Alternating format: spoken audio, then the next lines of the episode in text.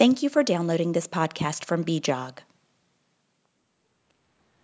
Hello, my name is Philip Steer, and I'm Emeritus Editor of BJOG, an international journal of obstetrics and gynecology.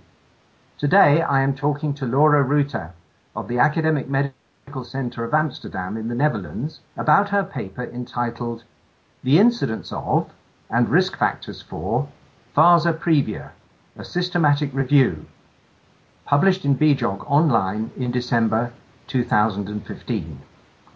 Now, Laura, please can you summarize the main findings of your study on the antenatal diagnosis of Vasa previa for us? Uh, yes, of course. Uh, we found two prospective and six retrospective cohort studies with information on prenatal diagnosis of Vasa previa. Four studies used transvaginal ultrasound and four studies used primarily transabdominal ultrasound with subsequent transvaginal scanning in cases where Vasa previa was suspected. Unfortunately, the evidence from the included studies was of low quality. In these eight studies, the sensitivity of transvaginal color Doppler for the detection of Vasa previa was 100% with a specificity of 99.0 until 99.8%. However, the prenatal detection rates varied between 53% and 100%, depending on the methods used. Thank you. What is the best way to diagnose Vasa previa and at what stage of pregnancy would this investigation best be performed? Um, the best way to diagnose Vasa previa is transvaginal ultrasound with color Doppler in the second trimester of pregnancy. It is known that using only abdominal ultrasound in the second trimester is associated with a significant number of missed cases of Vasa previa and the same is true for scans performed only in the third trimester of pregnancy. The gestational age at which the best detection is reported in literature is between 18 and 26 weeks of gestation, for example at the time of the second trimester fetal anomaly scan.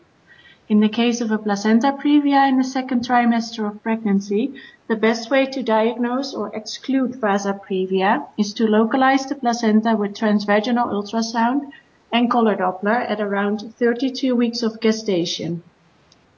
Now, based on the results of your study and the potentially serious consequences of undiagnosed Vasa previa, do you recommend universal or targeted screening? Well, based on the results of our study, we would recommend targeted screening for Vasa previa in the second trimester of pregnancy. Firstly, Vasa previa is, is rare and so it would be very time consuming to scan every pregnant woman in the detail needed to find Vasa previa. Secondly, in our study, 85% of the women with Vasa previa had one or more risk factors which put them at higher risk. One of these risk factors, IVF or assisted reproduction, is known at the beginning of pregnancy, while others can be recognized during the second trimester scan. These second trimester risk factors include a bilobed placenta, a velamentous cord insertion, and a placenta previa. Thirdly, scanning everyone to detect Vasa previa would produce a large number of false positives, who would then have an unnecessary caesarean section. Now, if there was universal screening, as you say in your paper, it would be necessary to screen almost 1700 women to detect one case, therefore making it rather impractical. However, targeted screening is more practical. The number needed to be screened to detect one case is 1 in 6 for a cord insertion in the lower third of the uterus at the first trimester scan, 1 in 13 for a velamentous cord insertion, 1 in 37 for a bilobed placenta, and 1 in 63 for placenta previa. So your results show that this is quite practical. However, the number needed to screen is 1 in 260 for assisted reproduction.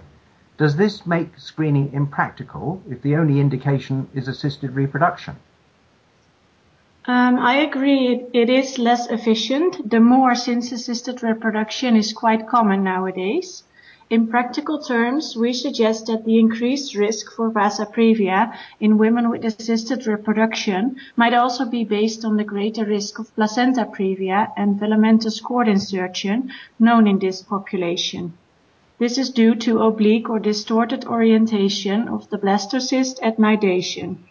Therefore, potentially, excluding placenta previa and a velamentous cord insertion by ultrasound may be enough in this population to reduce the risk of vasa previa back to the background risk of the overall population, but further research is needed to evaluate this hypothesis. Thank you. Now, when would you recommend caesarean delivery in someone with diagnosed vasa previa? Well, our studies do not answer the question regarding timing of delivery in case of vasa previa. Um, the optimal strategy is, of course, to deliver before rupture of membranes while minimizing the impact of iatrogenic prematurity. A decision analysis has been performed by Grobman and colleagues to decide the best strategy for women diagnosed with vasa previa regarding the timing of delivery. This decision analysis suggests that for women with vasa previa, delivery at 34 to 35 weeks of gestation may be the right balance between the risk of perinatal death with the risks of infant mortality, uh, respiratory distress syndrome, long-term handicap, and cerebral palsy related to preterm delivery.